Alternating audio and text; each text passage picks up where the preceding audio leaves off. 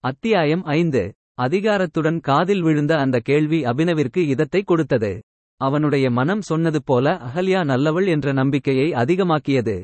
Hello நான் sub inspector Abhinav சத்தமாக பதில் சொன்னான் அபினவ். நின்ற இடத்திலிருந்தே அதை சொல்லிவிட்டு வீட்டுக்குள்ளிருந்து யாராவது வருகிறார்களா? என்று பார்த்தான். அவன் எதிர்பார்த்த அகல்யா வரவில்லை. அவளுடைய மகனும் ஒரு சின்ன டாக்ஸண்ட் நாய் குட்டியும் மூடியிருந்த கிரில் கதவின் வழியாக எட்டி பார்த்தார்கள்.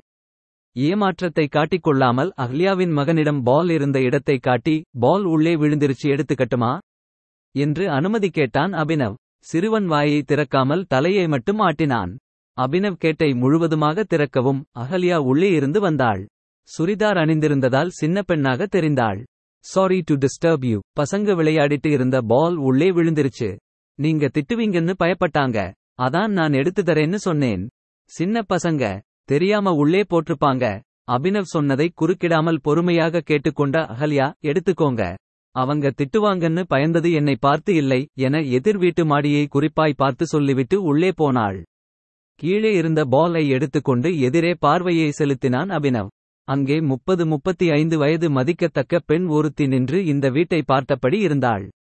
பசங்க பயந்தது இவளை பார்த்தா கையிலிருந்த பால் ஐ அவளுடன் வெளியே நின்று கொண்டிருந்த சிறுவர்களிடம் வீசினான் அபினவ்.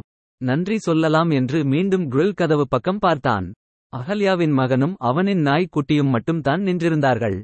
அந்த சிறுவனும் அபினவை பார்க்காமல் தெருவில் மீண்டும் விளையாடத் தொடங்கியிருந்த சிறுவர்களை பார்த்துக் கொண்டிருந்தான். ஹாய் உன் பேரென்ன? அபினவின் கேள்வி காதில் விழவும் அபினவை பார்த்தான் அந்த சிறுவன். என் கிட்டேயா கேட்டீங்க? அவனின் பேச்சில் இருந்த அப்பாவித்தனமும் இனிமையும் அபினவிற்கு பிடித்திருந்தது. உன்னை தான் உன் பேரு என்ன? அருண். உன் நாய்க்குட்டி பேரு என்ன அருண்? சீசர் கியூட் பப்பி நீ விளையாடப் போகலையா அருண்? நானும் சீசரும் விளையாடிட்டு இருந்தோம். ஏன் சீசர் கூட விளையாடுற? எல்லோரும் கிரிக்கெட் விளையாடுறாங்களே. நீயும் விளையாட வேண்டியது தானே? உனக்கு கிரிக்கெட் பிடிக்காதா? ரொம்ப பிடிக்கும். என்னை சேர்த்துக்க மாட்டாங்க. யாரு சொன்னது? நீ வா நான் அவங்க கிட்ட சொல்றேன். அபினவ் சொல்லி வாயை மூடும் முன் கிரில் கதவின் தாழ்பாலை எம்பி திறந்து வெளியே வந்து நின்றான் அருண். அவன் முகத்தில் அப்படி ஒரு சந்தோஷம். நண்பன் தன்னை விட்டு வந்த சோகத்தில் சீசர் கீஸ் கீஸ் என்று கத்த உள்ளே இருந்து அகல்யாவின் குரல் அருண் என்று அழைத்தது. என்னோட தான் இருக்கான். பசங்க கூட விளையாட ஆசைப்படுறான் என்று சத்தமாக பதில் கொடுத்தான் அபினவ். அகல்யா அனுமதி கொடுக்க காத்திருக்காமல் அருணை திருப்திப்படுத்துவதற்காக அவனை அழைத்துக் கொண்டு வெளியே விளையாடிக் கொண்டிருந்தவர்களிடம் அழைத்து போனான். இவனையும் விளையாட்டுல சேர்த்துக்கோங்க. விளையாடிக் கொண்டிருந்த சிறுவர்கள் ஒருவரை ஒருவர் பார்த்து கொண்டு அமைதியாக நின்றார்கள். என்ன பசங்களா? ஏதாவது ஒரு டீம்ல சேர்த்துக்கோங்க. உங்க கூட விளையாட ஆசைப்படுறான். அவனோட விளையாடினா அம்மா திட்டுவாங்க என்று ரொம்ப ரொம்ப அமைதியான குரலில் சொன்னான் ஒரு சிறுவன். எங்கம்மாவும் திட்டுவாங்க என்றான் இன்னொருவன். என்னை அப்புறம் எங்கம்மா விளையாடவே விடமாட்டாங்க என்றான் அடுத்த சிறுவன் அருணின் முகம் விழுந்து போனது. விட்டால் அழுது விடுவான் போல இருந்தது. அபினவிற்கு அவர்கள் எல்லோர் மீதும் கோபமாக வந்தது. இருபத்தி ஓராம் நூற்றாண்டில் இருக்கிறோம். மாஸ்க் சென்று வாழத் தொடங்கும் முயற்சியில் இருக்கிறோம். ஆனால் இப்போதும் சின்ன குழந்தைகள் மத்தியில் பாகுபாடை சொல்லி வளர்க்கிறோம். சி அவங்களை விடு அருண். நான் உன் கூட விளையாடுறேன். நீ வா. உன் கிட்ட பேட் பால் இருக்கா? என்று அருணிடம் கேட்டான் அபினவ்.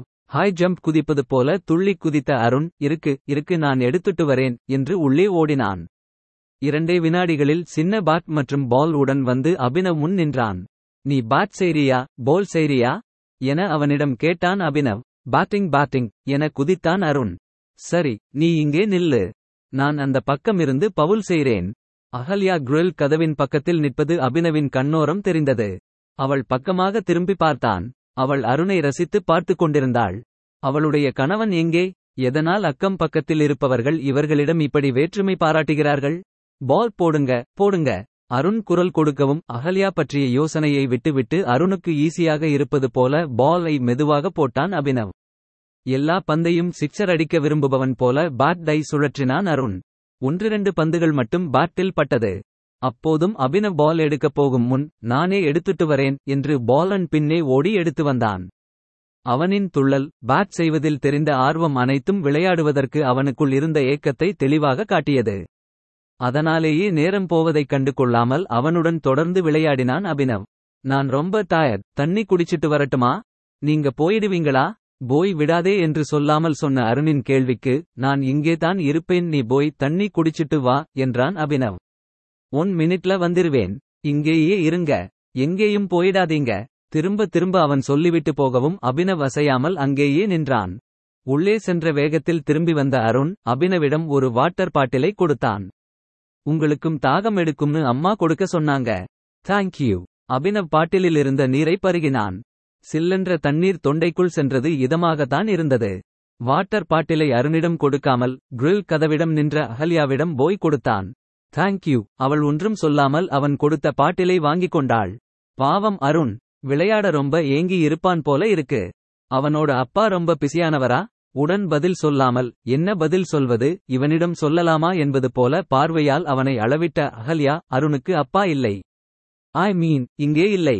ஐ ஆம் இ டிவோசி என்றால் முகத்தில் எந்த உணர்ச்சியையும் காட்டிக்கொள்ளாமல். என்ன? விவாகரத்தானவள் என்றா சொன்னாள்? இவளை போய் ஒருவன் விவாகரத்து செய்வானா? அவனை விட முட்டாள் இருக்க முடியுமா? அதுவும் அருண் போன்ற ஒரு இனிய மழலை இருக்கும் போது எப்படி முடியும்? அபினவ் அதிர்ச்சியிலிருந்து வெளியே வந்து பேசுவதற்குள் பக்கத்திலிருந்து ஹார்ன் சத்தம் கேட்டது.